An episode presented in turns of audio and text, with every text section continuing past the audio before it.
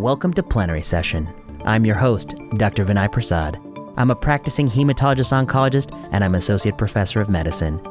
I'm interested in issues at the intersection of medicine, oncology, and health policy, and that's what you're going to get on this podcast. Welcome to Season 2. This week on Plenary Session, I'm back in the studio, and we have a great show in store for you. I've got Dr. Ava Katsoulakis and Dr. Michael Kelly, and they're going to be talking with us about a new paper in the JCO entitled Comparison of Annotation Services for Next Generation Sequencing in a Large Scale Precision Oncology Program. Boy, that sounds like a mouthful, but what this is really about is what happens when you compare recommendations for genetic testing for cancer tumors in two different annotation services. You're not going to want to miss this discussion. It is riveting. But first, I've got a few things to talk about. As promised, I've got to nag you because this is the last week of our pledge drive, but I'm also going to talk about what does it really mean to be the best hematologist oncologist, and selinexor. That's what you've been waiting for. So you're going to hear it here on Plenary Session. Stay tuned.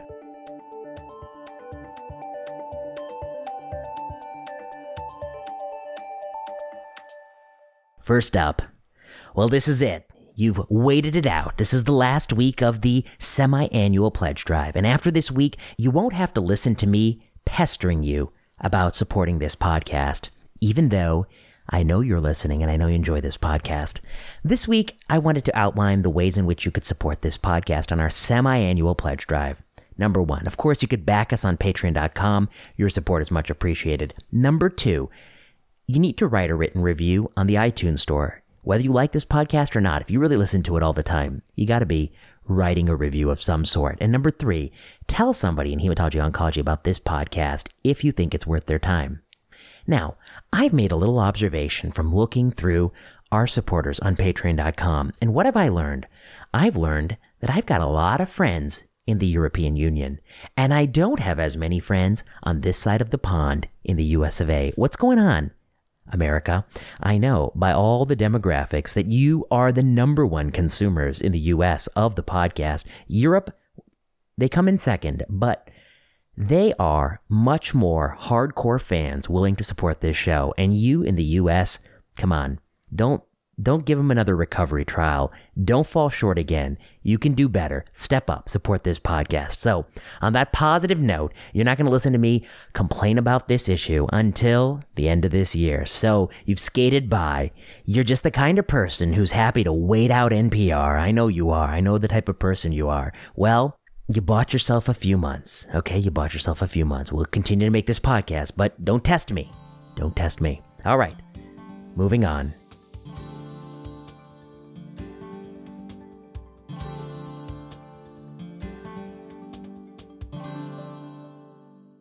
Being an excellent hematologist, oncologist.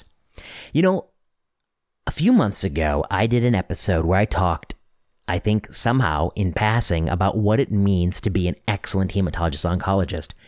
I talked about the sort of decision making that goes on, how you sort of prioritize and value diagnostic workup, follow ups, surveillance scans, additional testing, biopsies to create the most parsimonious treatment plan that makes sense, taking into account all of the patient's comorbidities, etc., etc.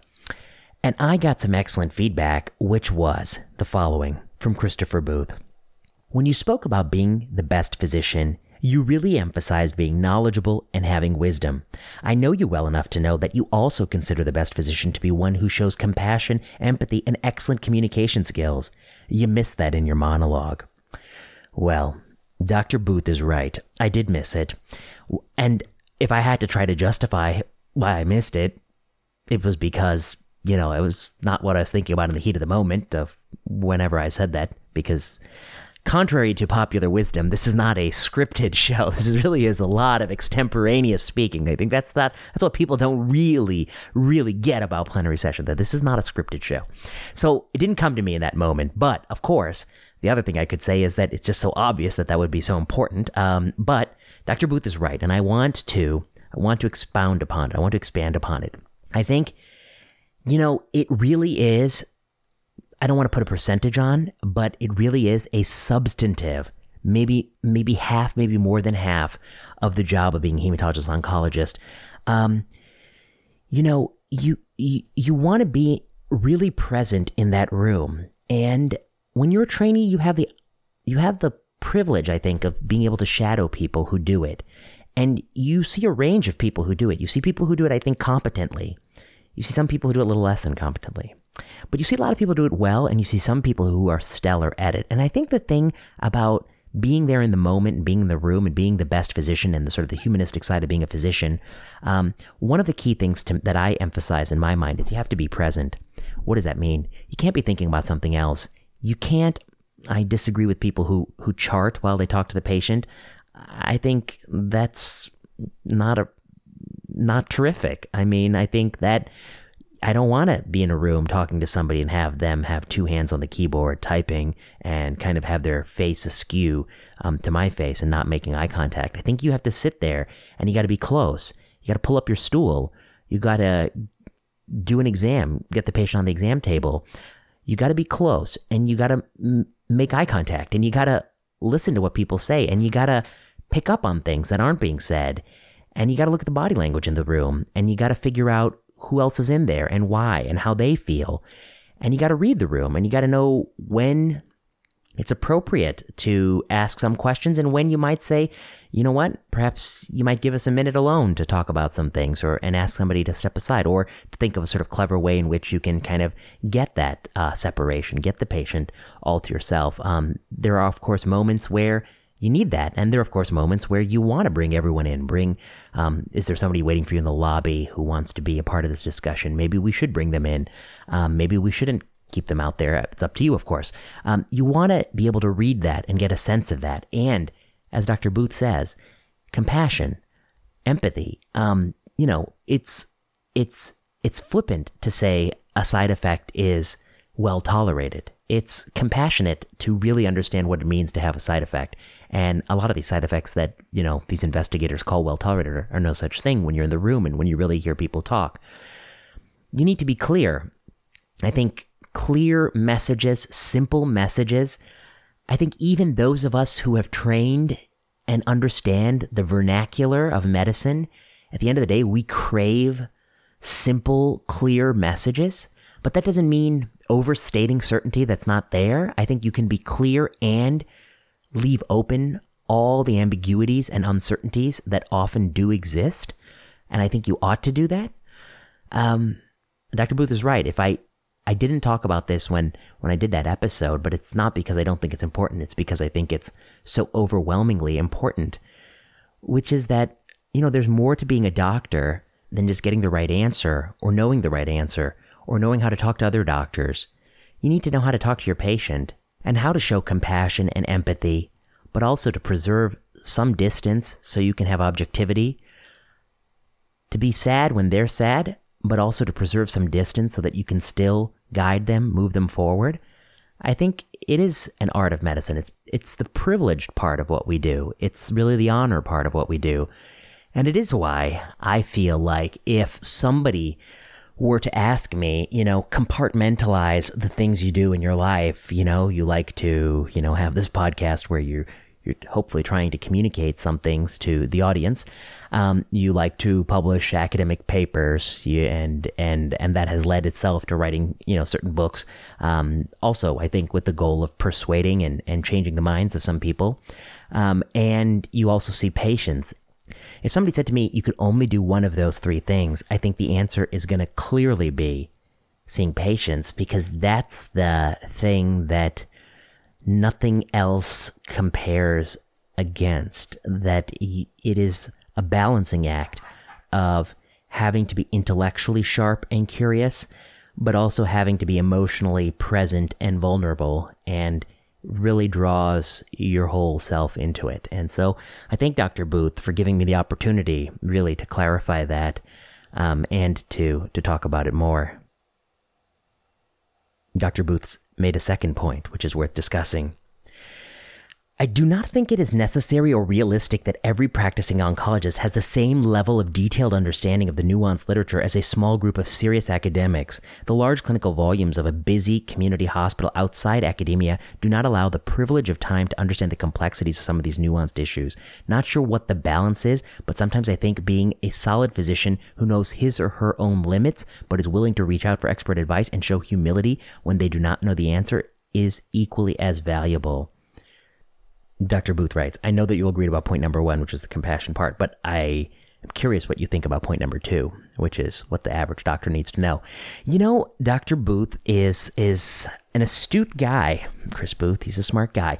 Um, I guess I I'm deeply sympathetic with where he's coming from, which is that whatever you do in medicine, from being a cardiologist to being a surgeon to being a um, a hematologist oncologist, I think we do have to recognize that not everyone who's practicing is going to be able to invest the same degree of time that it does take to get into the nitty gritty statistical nuances of clinical trials.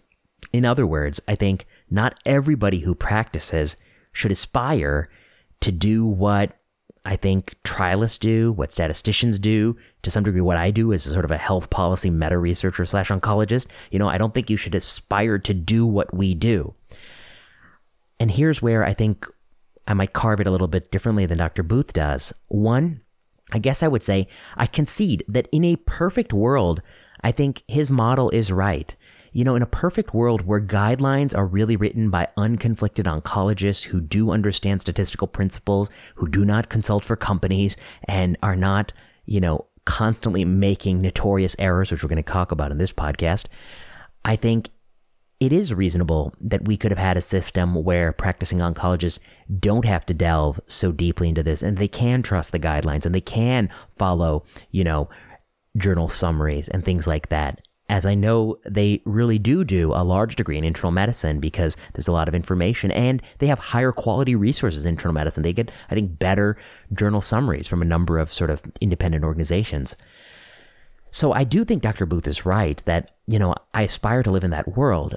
I think the question is in the world we do live in, where you can't, I think, put tremendous stock in things like the NCCN which have notorious problems and conflicts and flaws.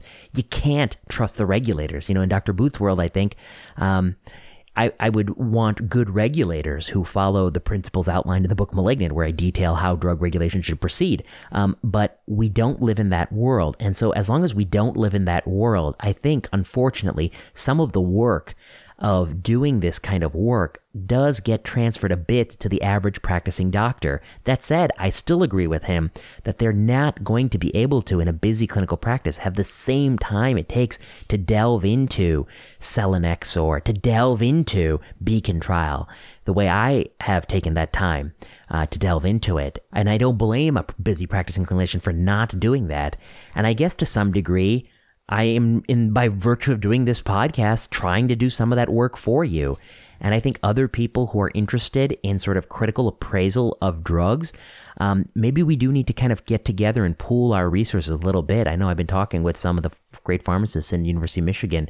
Maybe you know you're welcome to come on the show. Email us at the podcast. Um, let's let's make many hands do some work. I mean, what we're doing, I think we're trying to do in the show is um, give you guys out there who aren't going to want to spend a couple hours reading through all this some sort of general take home high level points, and to also kind of teach you how I think about papers, which is actually the more you kind of understand how I think about it, I think the faster it'll be for you to read it.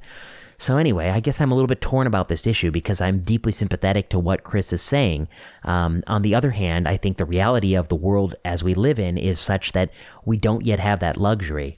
And I think I said it before, you know, when I set out to be a medical doctor, I, drew, I imagined in my mind that I lived in a world like um, I think Chris describes, where I could have been a practicing doctor and just sort of trusted uh, a lot of information that was given to me. And then I was burnt uh, a number of times, and I read a lot more and realized that that is not probably going to be the case in oncology in the near term.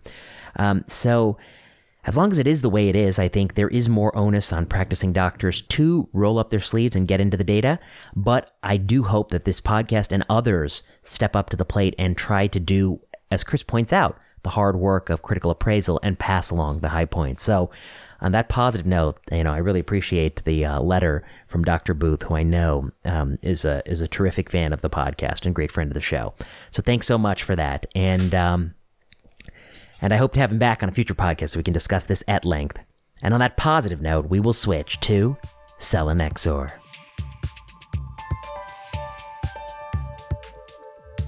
Before we move to Selinexor, I reminded myself because I was taking a cool sip of water. I just want to let you know what that sounds like. Ah, it's a great, great glass of water. I actually put a little lemonade in the top. That added a lot of, a lot of zing to the to the glass.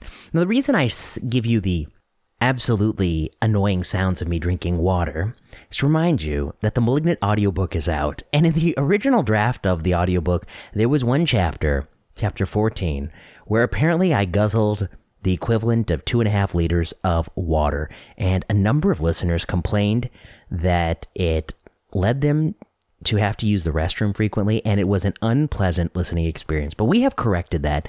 And so, folks out there who want to get more of this podcast can check out the Malignant audiobook now with Drinking Water Redacted. That's right.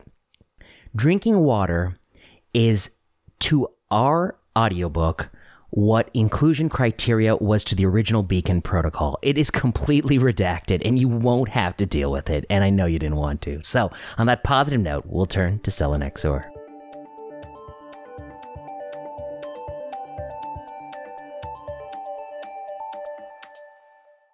Selinexor. I've got just 20 points for Selinexor. Number one. Yes, you know what I'm going to say. It's the medical writer part. Well, not really. I actually got thrown for a loop. This time, I read the authorship section and it said AJ, MK, and NK participated in drafting the manuscript. And I thought to myself, well, that's different.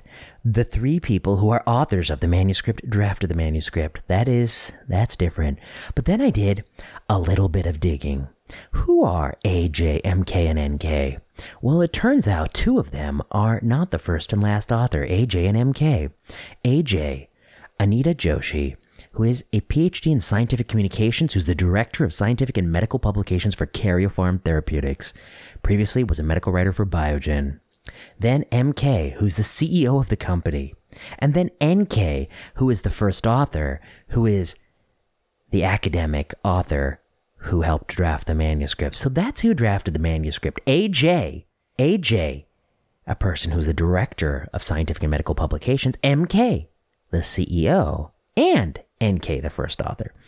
And we can all think about what that really means. Two, I'm going to give you a lot of quotes from this paper and the 20 points I cover, but you need to know selinexor is an uncontrolled study of a drug in relapse refractory, and we're going to see how refractory it is, DLBCL, that led to FDA approval for this agent based on response rate. So already you know there's no control arm. The primary endpoint is response rate, and you know I'm going to say a bunch of things about that. Here are some quotes. Emergent treatment options for this patient population with refractory or relapsed DLBCL include chimeric antigen receptor T cell therapy, or the parenteral combination of polatuzumab vedotin, a CD79B directed antibody drug conjugate, with bendamustine and rituximab, as well as lenalidomide plus rituxan and Bruton tyrosine kinase inhibitors. That's an interesting sentence because it had a couple words that I don't normally hear, which is the parenteral combination of Pola BR. Parenteral. We're going to come back to that, but it's an interesting word choice to include for just one particular combination that it is parenteral or IV. Okay, I'll just tell you why they do that. I mean, I have a feeling that that is an intentional word choice by someone who's clever at crafting manuscripts to emphasize that this is an oral agent to sort of upsell the fact that this is oral. Um, but of course, that is in a unique word choice that I doubt many people would have written unless it was designed to draw people's mind in that way. Point number three. Therefore, there is an unmet medical need in patients with refractory relapsed DLBCL. You see, this is something that I would disagree with a little bit.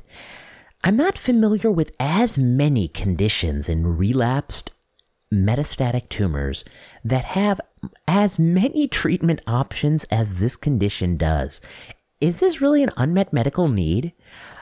I would think, and I looked through the NCCN guidelines, there are at least 10 to 20 different things one might try in this situation, perhaps even more.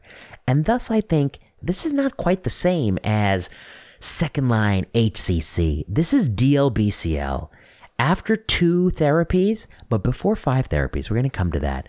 This is DLBCL. There's a number of options you have, including, of course, the right option for the patient in front of you who can tolerate it, which is CAR T cells, which probably is something that we're going to come back to here. Four, the dose. The dose was 80 milligrams in myeloma. It's 60 milligrams here. So it's lower dose. And that is good because an 80 milligram dose appeared to have a lot of side effects in myeloma. A 60 milligram dose is no walk in the park, as we're going to come to. Number five, this is an uncontrolled study. I've written here, great, great. We don't need uncontrolled studies in relapse refractory tumors. We need controlled studies. In fact, there are many other candidate drugs that this could be tested against. I would say a simple one would be selinexor versus BR in a randomized control trial. Selinexor versus many, many other chemotherapy combinations that we give in this setting for people we think aren't stem cell transplant eligible. But the other question is, are they really not stem cell transplant eligible? Many patients are, in fact, stem cell transplant eligible, particularly when they're not over the age of 70 or 75, as many of these patients are not over those advanced ages. And so therefore, one always wonders in an uncontrolled study if the investigators just just saying that they are transplant ineligible to get them a shot of this trial before they try something else, um, or are they really serious that they're transplant ineligible? We just we just never will know that. That's also a great reason why you know you need randomized trials in these conditions. Uncontrolled studies do not actually substantively reduce the time it takes to bring drugs to market. Because what people forget is in an uncontrolled study, one, you need to document the response rate. Often in many tumors, based on RECIST 1.1, we require confirmatory scan to do that. Two, among the patients who achieve response, which can happen over the period of study enrollment, once they achieve response, you need to follow them long enough to get some sense of the median duration of response, or even just to know the median is not reached with 12 months or 16 months or something like that. That adds a heck of a lot of study time. You're measuring typically the median duration of response in a subset of your study population. That takes a long time. In contrast, in randomized trials where death is the primary endpoint, you are constantly evaluating for the primary endpoint.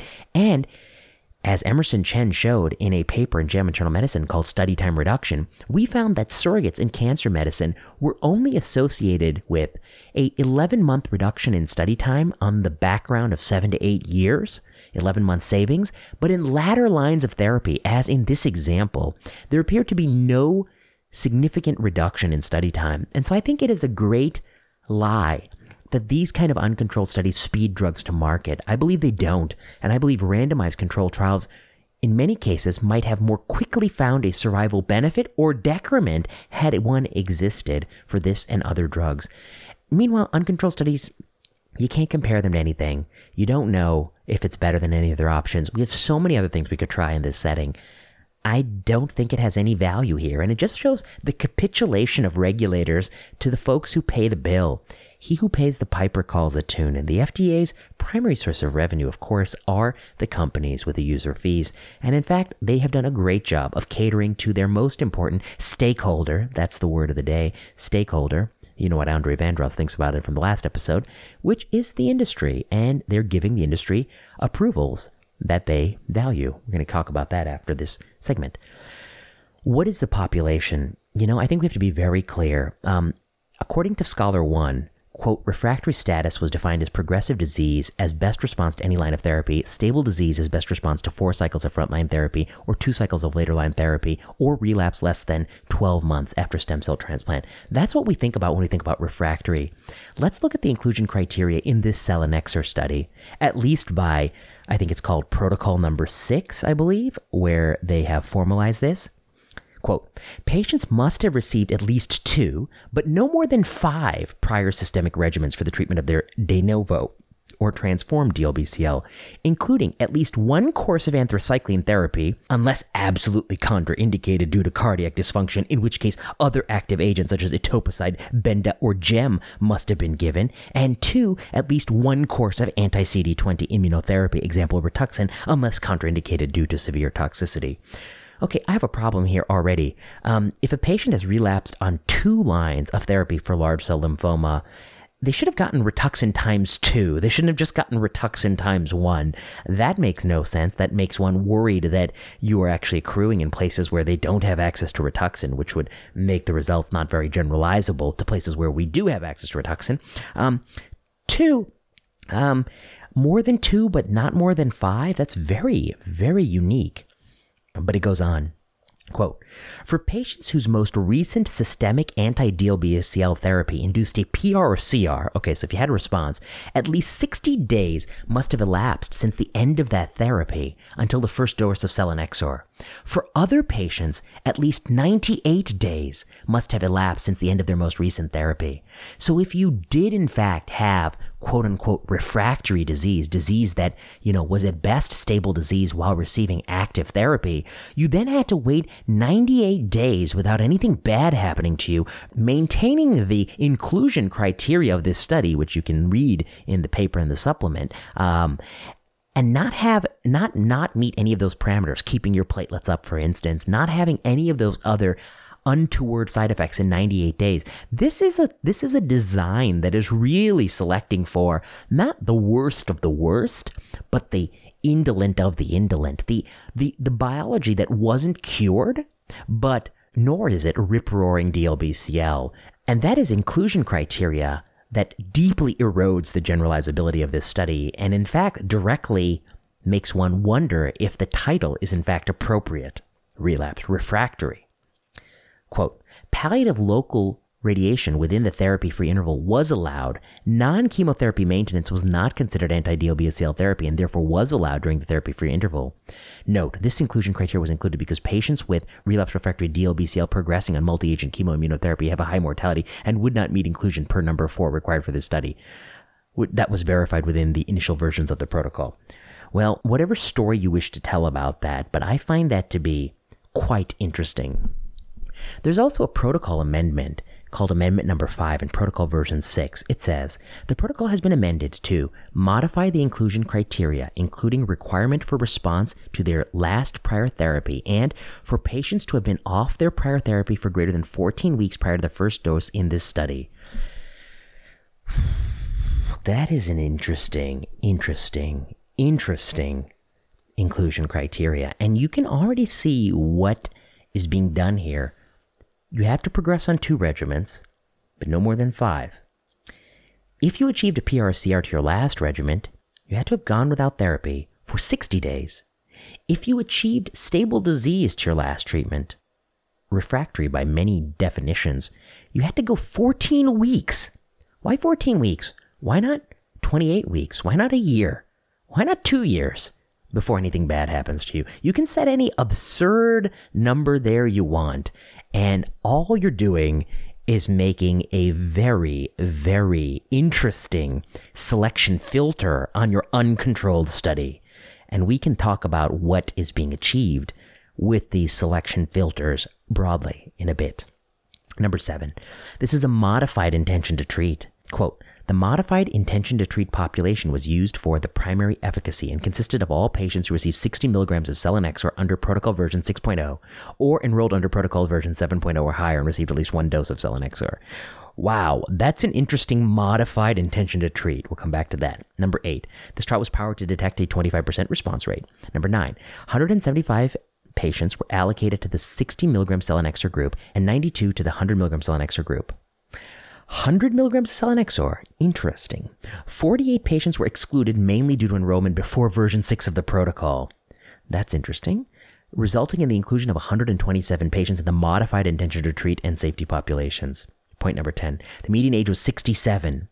45% of patients were 70 or older. Now, I don't know about you, but um, if I have a 67 year old who had not yet had a transplant, as the majority of these patients did not have yet have a transplant, I don't think I'd be so keen on enrolling them in a study where transplant was not possible. I would do everything within my powers to get them to auto. The median age from initial DLBC diagnosis to selinexor treatment was 2.7 years. Oh, that's interesting. Range 0.1 to 26.2. Uh, okay, 2.7 years. I think folks who treat lymphoma can think. Do you think 2.7 years speaks to you as refractory DLBCL? Point 11, there's a 28% response rate. Terrific. Point 12. Because selinexor represents a novel mechanism of action quite distinct from cytotoxic therapy, several patients' courses are highlighted here. End quote. Oh my gosh, this was in the results. You mean to tell me you're going to cherry pick anecdotes to showcase your drug? Come on. The journal needs to strike this down. The journal needs to cut this and say, no, we're not going to allow you to turn a scientific publication into an advertisement. We don't cherry pick stories. Once we do a cohort study, we report aggregate results. Of course, anyone can find three exemplar cases that will try to show that their product is very beneficial. It proves absolutely nothing, and I don't think that you should even read that portion of the manuscript. Point 13. Quote, last, selinexor treatment enabled three patients who previously progressed following stem cell transplant to become eligible and undergo CAR T cell therapies chimeric antigen receptor T cell therapies, end quote. Oh, sure, if you say so. Mm-hmm. So these were people who were deemed not CAR T eligible, but selinexor restored their CAR T eligibility. Alternatively, one might speculate that they may have been CAR T eligible, but an investigator said, let's try selinexor, we can always do CAR T later, the investigator might have said. Alternatively, they might have been CAR T eligible at the outset. Well, one must only wonder about that. And if that is true, one must wonder about how many other patients are really, really ineligible for things like auto and things like CAR T. Point 14. In patients with response, the median overall survival was not reached. And in patients with stable disease, the median overall survival was 18.3 months. In patients who had progressive disease or not evaluable, the median overall survival was 4.3 months. Oh, fascinating. So patients who achieved response appear to have a median overall survival that was not reached. Stable disease was 18 months, and if you had progressive disease, it was 4.3 months. When you when you break down survival results by depth of response, you are committing a age-old fallacy called survival by response. And there's an old paper in the JCO in 83 that makes this point that it's always misleading. The people who may have pan-sensitive biology, more sensitive to agents, who have better substrate, who can tolerate the administration of chemotherapy or any cancer treatment, they may be destined to have long survival even if you didn't give them the drug. And response is really just a surrogate for people who were going to do well or whose tumors were going to shrink with whatever you gave them. It doesn't really show that the drug improves survival in any group. It's just a classic fallacy called analysis by response. And when you see people highlight such things in the manuscript, you really wonder Point 15. Regarding safety, 98% of patients had at least one treatment emergent adverse event. The most common treatment emergent adverse events occur in 20% or more patients were thrombocytopenia 61%, nausea 58%, fatigue 47%, anemia 43%, decreased appetite 37%, diarrhea 35%, constipation 31%, neutropenia 30%, weight loss 30%, vomiting 30%, pyrexia 20%, asthenia 21%. wow. Those are some toxicities. Point 16. Supportive care included additional anti nausea drugs, example, oral olanzapine, appropriate fluid and caloric intake, appetite stimulants, psychostimulants, moderate to high doses of thrombopoietin receptor agonists, and GCSF. Well, well, well. That sounds like supportive care that um, I don't want to have to be giving because I'd prefer to give a different regimen that may not require so much aggressive supportive care, including TPO agonists. Point 17. Serious adverse events occurred in 48% of patients. The most common serious adverse events were pyrexia, pneumonia, fatigue, anemia, cardiac failure, febrile neutropenia, and sepsis. A total of 73 or 58% of patients died during the study.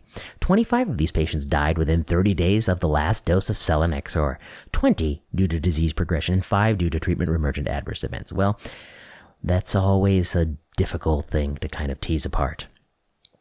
Now I notice some things in the discussion. Although cross-trial comparisons might be done with caution, several studies have shown that the median overall survival for patients with relapsed refractory DLBCL after at least two regimens was less than six months. Oh, is that so? How many of those studies took patients who had at least two, but not more than five, who had if they had a PR or CR, had gone 60 days without getting any therapy, but if they just had stable disease, had gone 14 weeks without getting any therapy. Did all these other studies build all this into it before you do a cross trial comparison, which should be done with caution, you say? Which is what I should say. What, I, what I say is it, it can never be done to establish which is better or worse.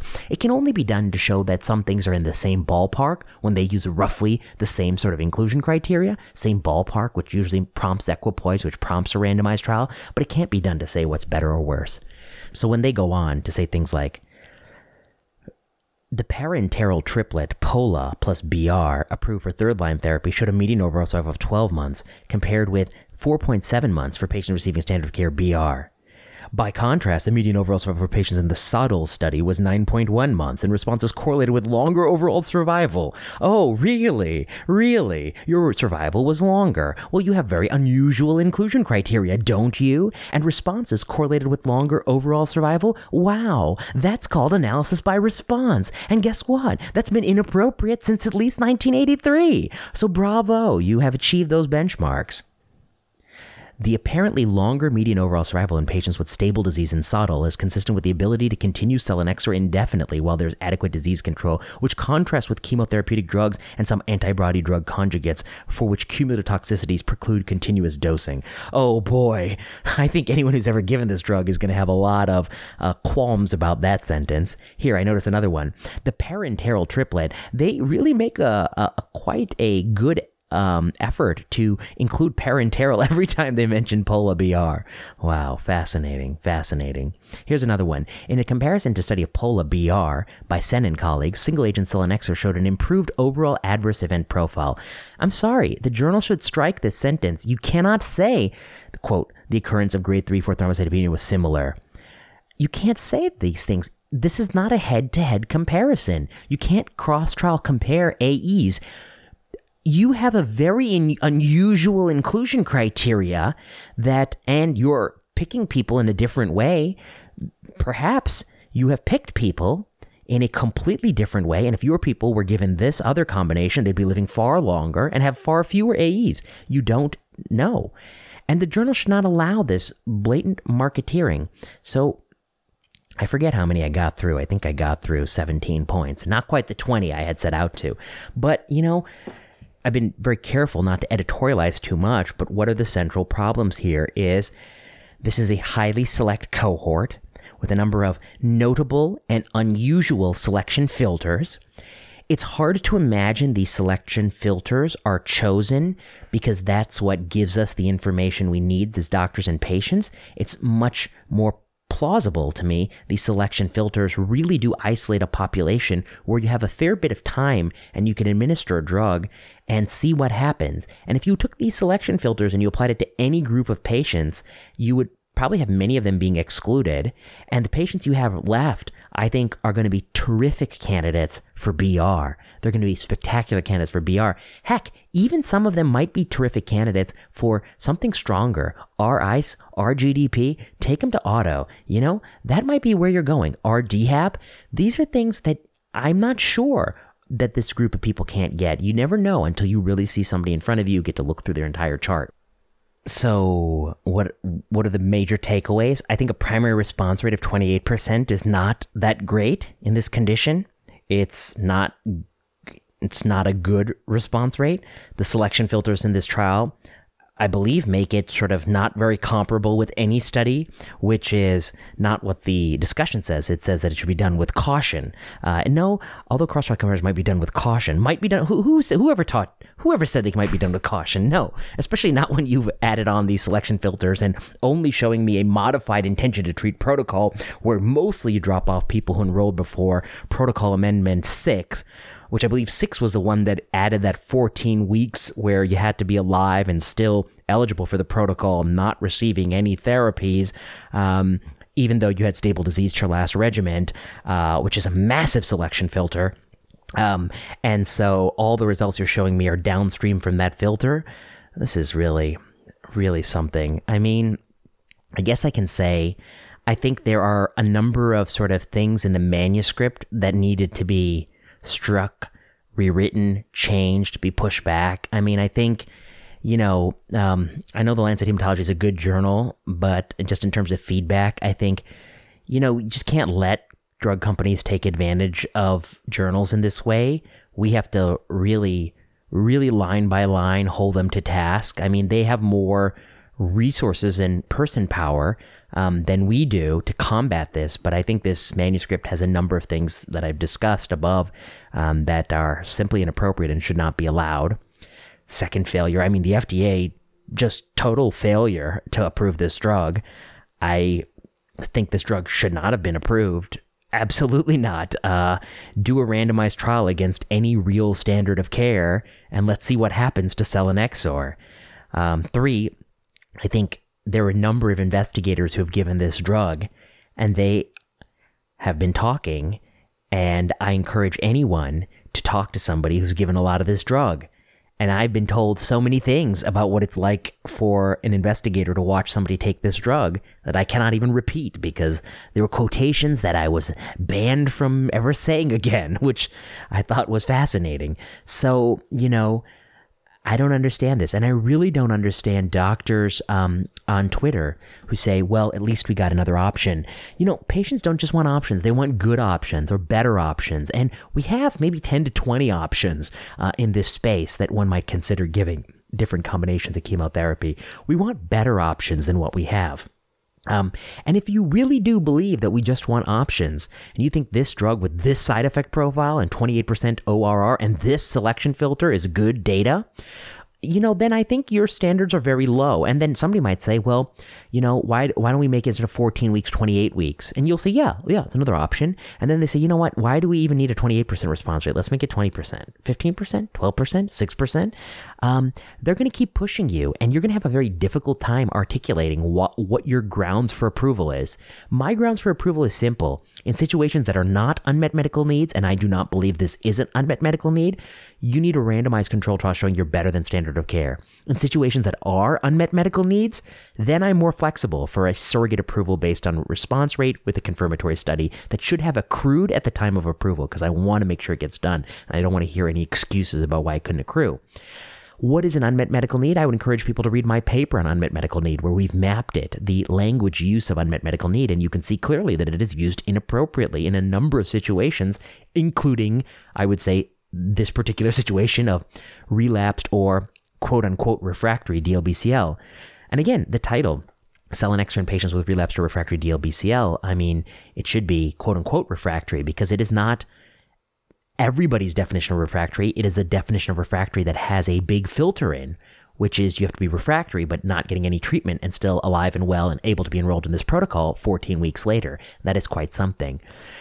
So, I mean, I would say AJ, um, MK, and NK, who wrote the paper. AJ, who's like in the middle somewhere, who is somebody with a, like a lot of background in medical writing. MK, who's the CEO of the company. and NK is the first author. They're the three who wrote the paper, of course. Um, you know, they've written a paper that we should have pushed back on hard. It should have been really edited more forcefully and shouldn't allow to have all these sorts of com- cross trial comparisons. They don't need to say parenteral every time they mention Pola, for instance, uh, you know, drawing attention to the fact that this is oral. Um, you know, I think. Um, a number of these things, uh, language choices could have been fixed. And then the FDA, of course, you know, they should say no to approving these drugs. But I think the market will will decide for this product, and I suspect the market will be that I don't think it will get any substantive use. Um, only 30% of people had had previous stem cell transplant. Um, I don't know what else to say. Not very, not very interesting to me. Not very useful for my practice. Not a very, uh, not a drug that I'm going to be very positive about. Um, really, uh, I, I think if anything, this speaks to just how low the bar has fallen for drug approval, how problematic the status quo is that extremely costly drugs can come to market with data like this. It's just a disservice for patients. People with this condition should be offended offended that this is the kind of data that that society deems appropriate. That basically what we're saying is we're going to take a bunch of taxpayer money as a society, we're going to funnel it to the makers of these products, and this is what they're going to offer you. No assurance you live a longer life, no assurance you live a better life, no assurance you're better or less toxic than any other comparator, despite whatever cross trial comparison might be done with caution. No, it shouldn't be done at all. Um, based on tons of selection filters in a study this is really it's really sad. I mean, I don't even like reviewing uncontrolled studies. You know, I promised somebody I'm going to do um, the uh, HER2 antibody drug conjugate on a future episode, but I don't like I don't even like reproving this because you know there's not really a lot of clever things to point out to you. It's just a lot of really obvious things that are disappointing and sad and, and should make us all sad to be in the field of oncology that you know we that, that we have allowed oncology to become the kind of place where drugs like this get approval. And there's still people who say that it's a good to approve because it's another option. I mean, that speaks volumes about the state of our field. And I guess I'm disappointed in our field for, for this paper, for this approval. And on that positive note, we'll turn to our interview with Dr. Katsoulakis and Dr. Kelly.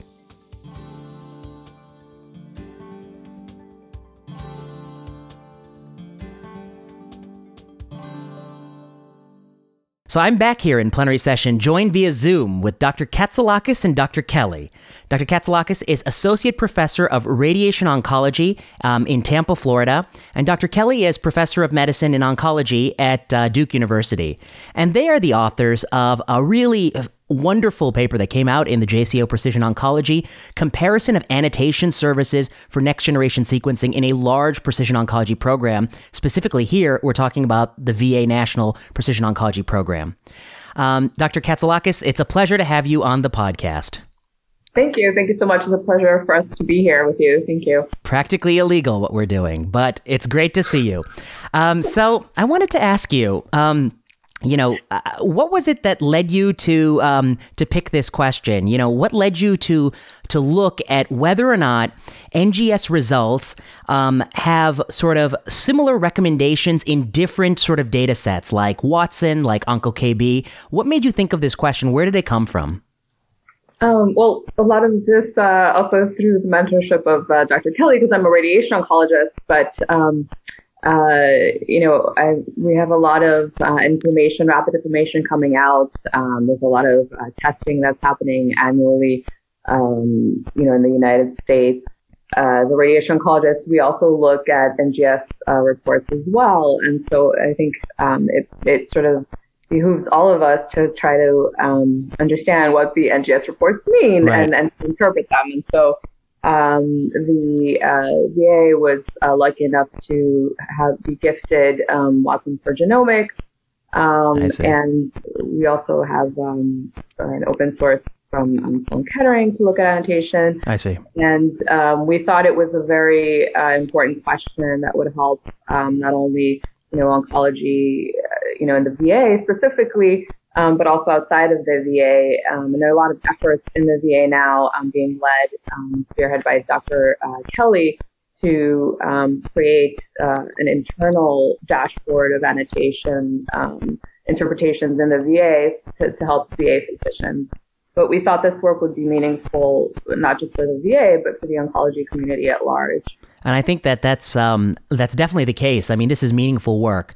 And, um, you know, I guess if I were to try to explain this a little bit, um, uh, and you can correct me if I'm wrong here, um, you know, what we increasingly find is people are running NGS in sort of broad tumor types. Of course, we're all familiar with sort of the, the known druggable targets, uh, BRAF V600 melanoma, um, uh, uh, ALK uh, rearrangements in non small cell lung cancer. I mean, these are things that we've known for many years.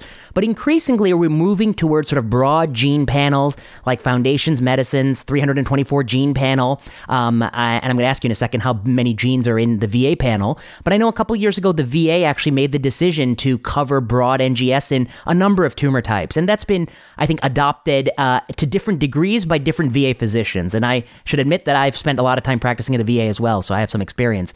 Um, and then what happens is you get you get a report. You you get a report. You might learn a patient with um, you know multiple myeloma has an FGFR mutation, or a patient with cholangiocarcinoma has a BRAF mutation, or a patient has a mutation in TSC1 or a patient has a P53 mutation. In fact, that's probably the most common thing we'll find.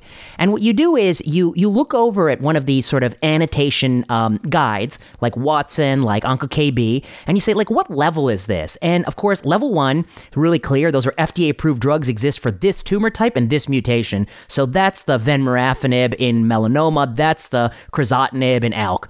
Um, level 2A is it's a standard of care biomarker um, that predicts a response uh, to an FDA approved drug in this indication. Um, level 2B is it's actually known for a different indication. Um, so maybe it's uh, BRAF uh, in melanoma that you're extrapolating to myeloma. 3A, according to Watson, is compelling clinical evidence, which we can talk about. 4 is uh, compelling biological evidence.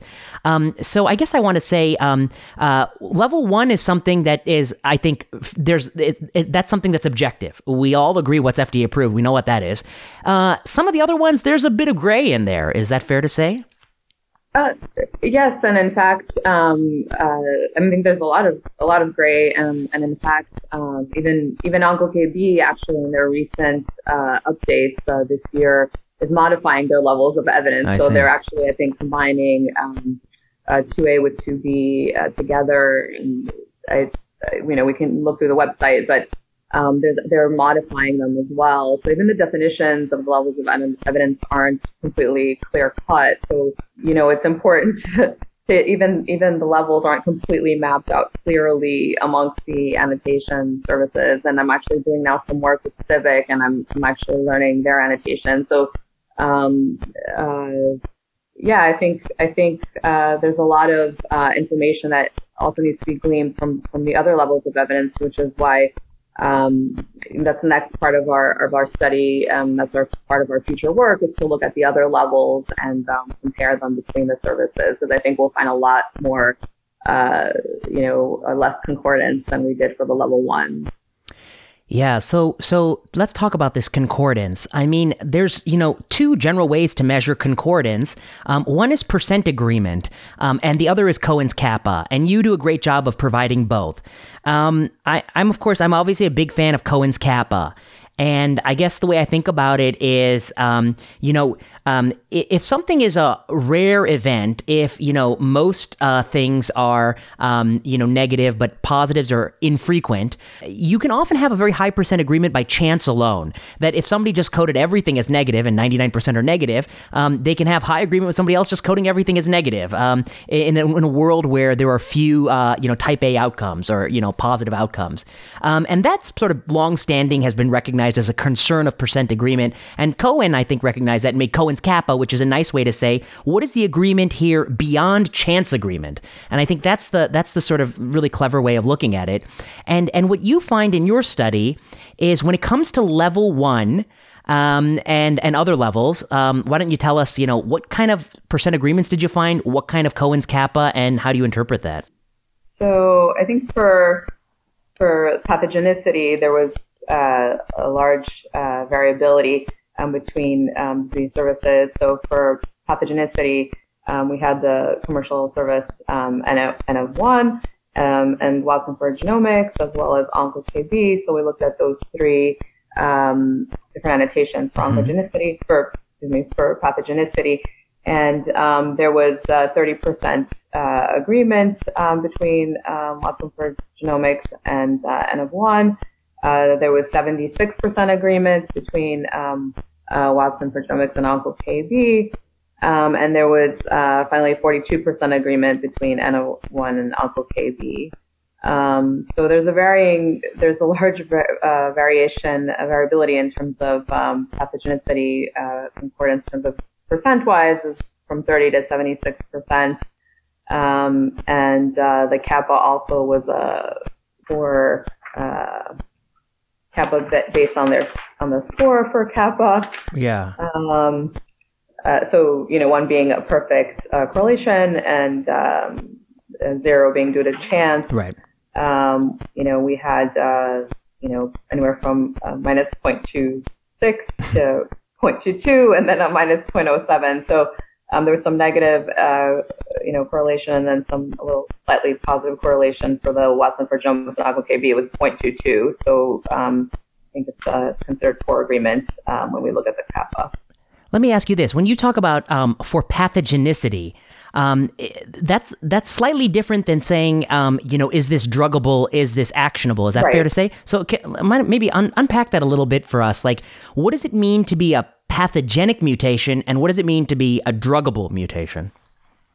Yeah, so uh, pathogenic mutation uh, is typically, um, you know, one that is oncogenic or likely oncogenic, and it's um, diagnosis agnostic, so it's not dependent on um, diagnosis of the cancer, um, and it's unclear how, uh, you know, if you have multiple mutations or how they would all sort of uh, work together. It's just that they're known to cause cancer. I see. But based off of those numbers is where um, actionability actually uh, is derived. So if we don't if we don't catch those um, cases correctly initially for pathogenicity, then we may not look at them for actionability uh, when we're actually looking at the tissue diagnoses and then um, annotating uh, the gene variant um, and diagnoses. So it's important actually to catch them at, at the initial um, annotation when we're when we're evaluating the pathogenicity. Otherwise, um, they're not in the in the group where we're analyzing the action the actionability as well. I we see. can So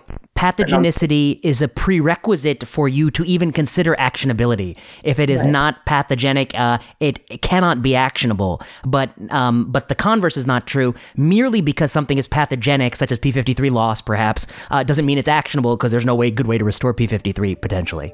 right, exactly.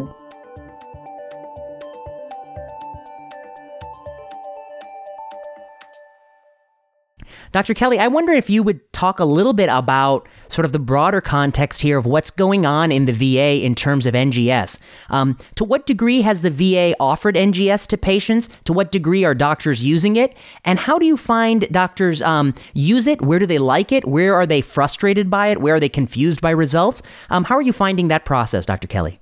Right. Well, first of all, there are over 600 oncologists in the VA, so a broad spectrum of Mhm. expertise and experiences with um, our program, uh, which is called the National Precision Oncology Program, or NPOP for short. Um, we actually did a qualitative study uh, that was also uh, published recently. Um, actually, I think it's still in press. Uh, that looked at the acceptability of the program and their experience. And uh, I won't really go into too many details, but I'll just say that there were some um, comments about the reports, uh, in Mhm. particular, about how complex they were and difficult to interpret. Um, and then some other, um, I guess, internal machinations of how the program is actually executed that uh, we've implemented is in terms of a change management approach. But it is broadly available across the VA. Uh, the VA has about 120 uh, hospitals that treat patients with cancer, and the um, some NGS has been performed through our program in almost all of them. Um, now, the degree to which it's being performed varies greatly between different facilities. Some of that's based on capacity, but a lot of it's just uptake. Uh, we don't capture all of the NGS that's being done because some of it's being done outside of our program. Um, but we're um, currently doing approximately uh, about 11 to 1,200 uh, tumor samples a month. Mhm. Um, so it's quite it's a pretty big volume when you look at it from that perspective. But um, it when you look at it from the perspective of patients who should be NGS, uh, there's still room for improvement as far as we can tell. Mm-hmm. So looking at patients with advanced stage uh, non-squamous um, non-small cell lung carcinoma, Yeah. um, sort of the top performers are right around uh, maybe 45, 50%. Uh, of course, you don't know um, what percent of those patients are actually uh, suitable for treatment. It Right. might be about that amount. Um, and so those are the top performers, but some of the low performers are, you know, scraping the bottom. I see. That's a that's a that's a yeah that's an interesting point. You know, so um, you know, a condition like uh, uh, non-squamous non-small cell lung cancer.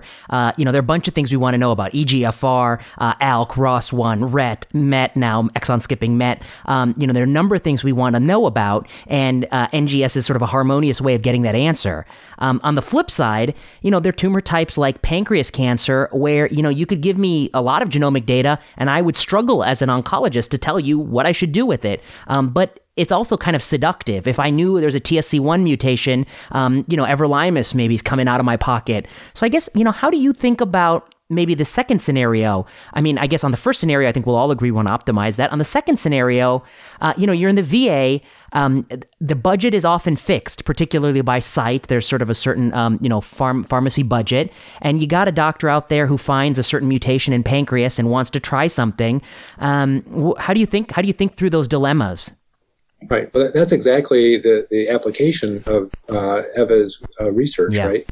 Um, and we have a, a national um, consult service that will do patient level reviews of the patient's uh, history and also their NGS results and make a recommendation by applying the levels of evidence to that. And we actually will do our own literature review on top of any information services that we have. Um, so this it's it's and it's not a um, cut and dry um, response. And you can tell. I mean, my my conclusion from Eva's work is that there's not enough precision in precision oncology mm-hmm. um, because you get different answers depending on who you ask. Yes. Uh, but anyway, so we're trying to, to amplify that uh, availability in the, and the uh, systematic review of the NGS results for patients. We provide that expert service. Um, and then coming back to your initial question is, is, well, should you even do the test?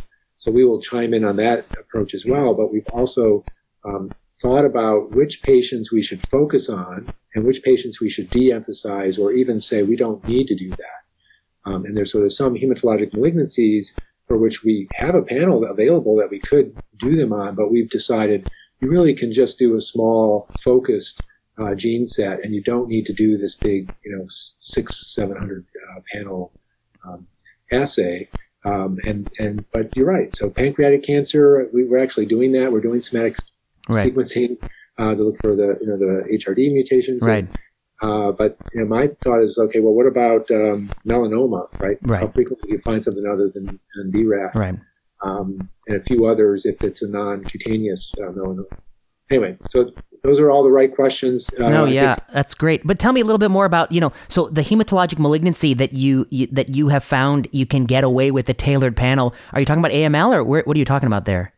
Uh, we we pretty much uh, have there are very few hematologic malignancies that we think that we need to do this big panel right. on. I agree. Okay. Um, and that's both the lymphomas, uh, B cells, T cells, and all of the uh, myeloid one. So right. a few unusual um, clinical presentations where we're not sure exactly what it is. We think that that might be helpful. Um, and then um, in, in, rare cases, uh, the physician will make a case that, you know, I really need to have the, these other, you know, three or four genes and I can't get it easily uh, another way, and then we'll um, say okay to that. That's but well, yeah. For, mostly for AML, MDS, we, we don't recommend uh, the gene panel. Yeah, I mean, you just need to know a handful of things, uh, maybe FLT3 ITD status, FLT3 TKD, and uh, um, uh, just a few things you really need to know. Um, and then beyond that, I think it's a lot of speculation. And there's always this temptation to chuck something into the regimen. So let's add something to AZA, let's add something to 7 plus 3. Uh, but I think the reality is uh, it's costly, it's toxic, it can compromise the 7 plus 3. And I don't always know if people are going to live longer, live better. And that's the challenge that I see there. Um, so I, you know, I think that that's so important to ask. Um, and I guess the same thing for lymphoma. Um, that you know, uh, it wasn't that long ago where the enthusiasm that we would like, you know, need to know about BTK pathway alterations and this is going to change all the treatment that was riding oh so high. Um, now we've had a bunch of negative studies from, you know, the incorporation of ibrutinib, um, uh, uh, Revlimid studies in the frontline setting uh, that really have been kind of sobering, saying that, you know, maybe ABC GCB subtype is not that clinically relevant and maybe, uh, you know, you don't need to know it right off the bat. You're nodding your head. Yeah. Yeah. So, and, and you know, I'm not sure that we know um, exactly where the right break point is. We have done a cost efficacy study yes. after that question, and it's it's interesting. The interpretation is is that uh, none of it is very cost effective. Yes, the cost effectiveness is not very high, but applying the technology improves the quality of life.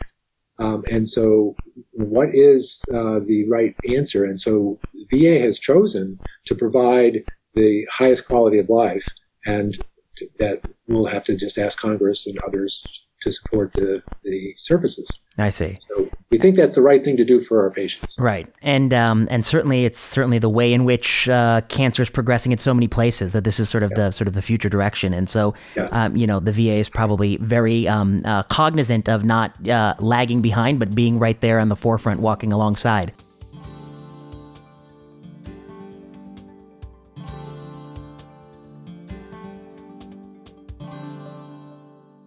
Let me ask you one question that you alluded to in your manuscript in the discussion, and this is my last question for you because I know you have to jump off.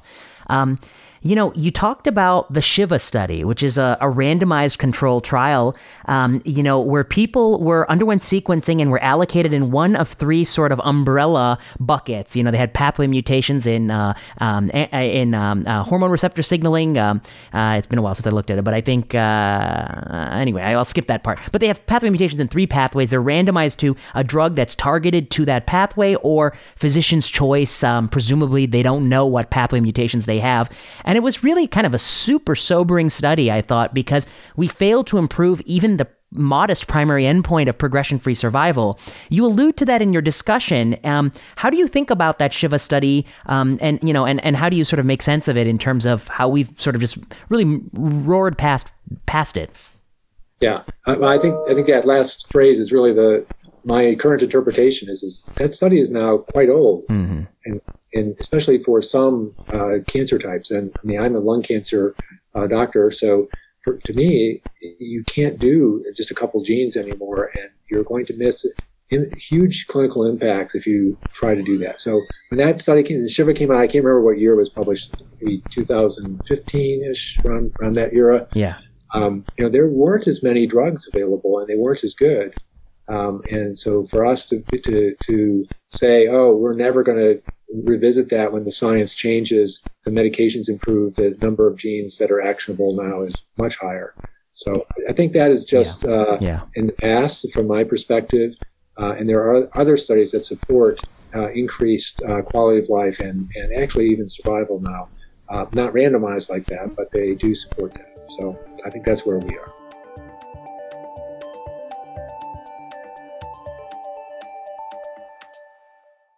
Okay, Dr. Katsoulakis, I I wanted to ask you. Um, you know, some of these mutations are, um, you know, exquisitely druggable.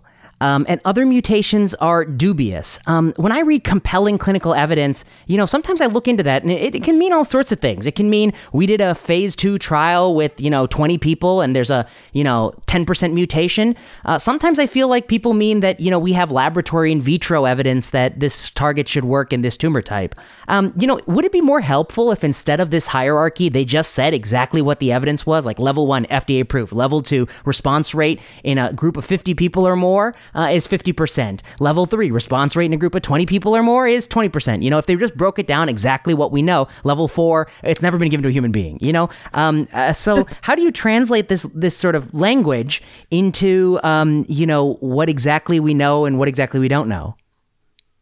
Um, well, I think, I think it's difficult to directly translate it. Uh, I think, uh, you know, obviously the numbers and the evidence matters. I mean, and having stricter criteria in order to to, to identify um, measures of, of outcomes. Uh, I know you you also allude to that in, in your in your um, book. Yeah, uh, yeah, you have a sneak so, preview of what I think. yeah, so so not just uh, RECIST criteria, which uh, anyway I agree with, but how do I say this? So um, uh, I think it is important to have um, you know, stricter uh, measures of outcomes, and and it would be a great idea actually to uh, try to link these to to outcomes measures, just like uh, they kind of do with RECIST, right? With uh, you know, 25% response rate, 30%, 50%. So so it's sort of a similar um, concept that would be great actually if they did that for outcomes data, um, and then uh, uh, really like tried to link the you know, the levels of, of, um, of evidence uh, and harmonize them with outcomes and then harmonize them with each uh, service that annotates uh, the significance of, of, of these of these genes and, and their actionability. So, I mean, in an ideal world, they would all be harmonized and we would clearly understand what each level means. Um, uh, but I think, you know, it's a work in progress. Um, and uh, I think a lot of work needs to be done in that front. Um, yeah, that's that's well put. Um, you know, when I read, when I look over your paper, um, I think it's super important. Um, it's obviously a ton of work um, because you're looking across, um, you know, a number of different annotation services for a lot of patients with a lot of mutations, um, and the fact that the kappas are generally, you know, at best moderate and at worst poor, I think is really concerning. And I think, you know, um, you put it well in the manuscript that there's a lot of imprecision in precision oncology, and this is kind of lending itself to that. I wonder, um, you know, are there any other kind of major takeaways you think um, readers should know when they um, look at this paper uh, on JCO Precision Oncology? Well, that's also in the discussion section. Can cognitive uh, computing take over, uh, you know, molecular tumor boards? Um, I think a lot of uh, whether that will be the case and, and, you know, and whether which service is better than the other isn't clearly defined. So I don't know that we even um, know which service is superior, right, to the others. Um, some, uh, like OncoKB didn't have a lot on um, MSI information, so and it, that was in the in the review that you know that wasn't available. But generally, you know, those were solid um, uh, gene mutation variants, so we, we tended to like. So, so OncoKBs uh, tend to. So I'm not I'm not saying that we don't know which of all of the services you know was better than the others. Yeah. They're all they all have add different value. Um, I think one is um, the, the, rapidity of, of, information, right, and how fast uh, the information is coming out. Um, that plays a role. Um, Watson is great for you know aggregating new information, and in the studies where we looked at you know that have been looked at, looking at Watson versus you know human tumor boards, um, Watson you know maybe had um, some benefits, but that was because you know when when it happened by chance, I guess that that um, you know level new level one um, data had just come out after the tumor board had just kind of made their recommendations, so I think timing also kind of matters, and and I don't know that um, the timing and then the rapidity of the information coming out to stay cognitive versus uh, versus um, molecular, you know, human tumor board. Um, and then the other thing is, you know, cognitive versus the other services, right? That's like which of the services um, was superior in detecting um, the right uh, uh, levels, and that's mm-hmm. not really clear. I mean, we're not actually trying to answer that question quite just yet. I mean, that's the work in progress. I think everyone is trying to do um, nationally and internationally. Um, it's uh, so that's not not clear which which one is um, more correct in their in their assessment. I think um, you know, there's a, you know, the CIViC, I think, is a, like sort of a crowdsourcing uh, gene variant list that I'm starting to become involved with as well. I, I mean, there's a, there's so many platforms out there. It's not completely clear right. um, which one is is better. Um, it's just, I think, um, the you know every everything. It's it's an imprecise science, I think, at this point, and I think. You know, a lot more data mining needs to be done. Um, and the other thing is too, I mean, how do we also uh, say we do, and this is the thing that you know is happening at the VA. How do we do we inform providers when new level one uh, data comes out on a gene on a patient of theirs that has undergone NGS testing, and we know you know they they they have this mutation. And so what the VA is doing is another effort, um, you know, for every time any new level one um, evidence comes out, we actually go and comb through and find the patients that have those mutations and inform all the providers, um, just in case they can't keep track of all their patients. So that's another another level that of, of you know, even if you do have all the correct information, how do you get that out there when it's constantly changing? So there's a lot of deltas in terms of you know the information that's coming out and um, even what's being you know available what's going to be made available to the provider to better care for the patient. And then the other is the outcomes. I mean how yeah. much are, is all the targeted um, therapies how are they act how much are they actually helping the patient? Um, and then i mean you know quality of life i guess is uh, metrics are you know being used but um, um, there's a lot of different ways to measure quality of of Right. life and qualities, and I don't, you know, that's a whole other separate discussion, right? So, Yeah, but I think that that's a nice sort of lay of the land of you know where we are now and what we need in the future. Um, you know, so I guess I want to compliment you on the paper, um, and I want to direct readers to it, and it's called um, "Comparison of Annotation Services for Next Generation Sequencing in a Large Scale Precision Oncology Program." And uh, thank you so much for doing this. It's very interesting. Um, it's a great paper, and I look forward to um, you know future work that comes out in this space. thank you, thank you so much for having us. We really appreciate it, and you know, for the ability to, to, to talk with you and and to, to touch base with your readers and and educate everyone as much as we can. Thanks. I'm glad we're able to do it despite all the forces that be that wanted to get in our way. So thanks. Bye. Thank you, thank you so much. You've been listening to season two of Plenary Session. I've been your host, Dr. Vinay Prasad. Plenary Session was produced by Kiana Klossner, music by Ian Straley and Audrey Tran. Review this podcast at the iTunes Store. Supporters of this podcast can back us on Patreon. Patreon allows you to support artists you like, and Patreon backers will get access to all of the slides discussed on Plenary Session. Got questions for the show? Tweet to us at plenary underscore session or email us at plenary session podcast at gmail.com. We love fielding listener questions. Thanks for listening.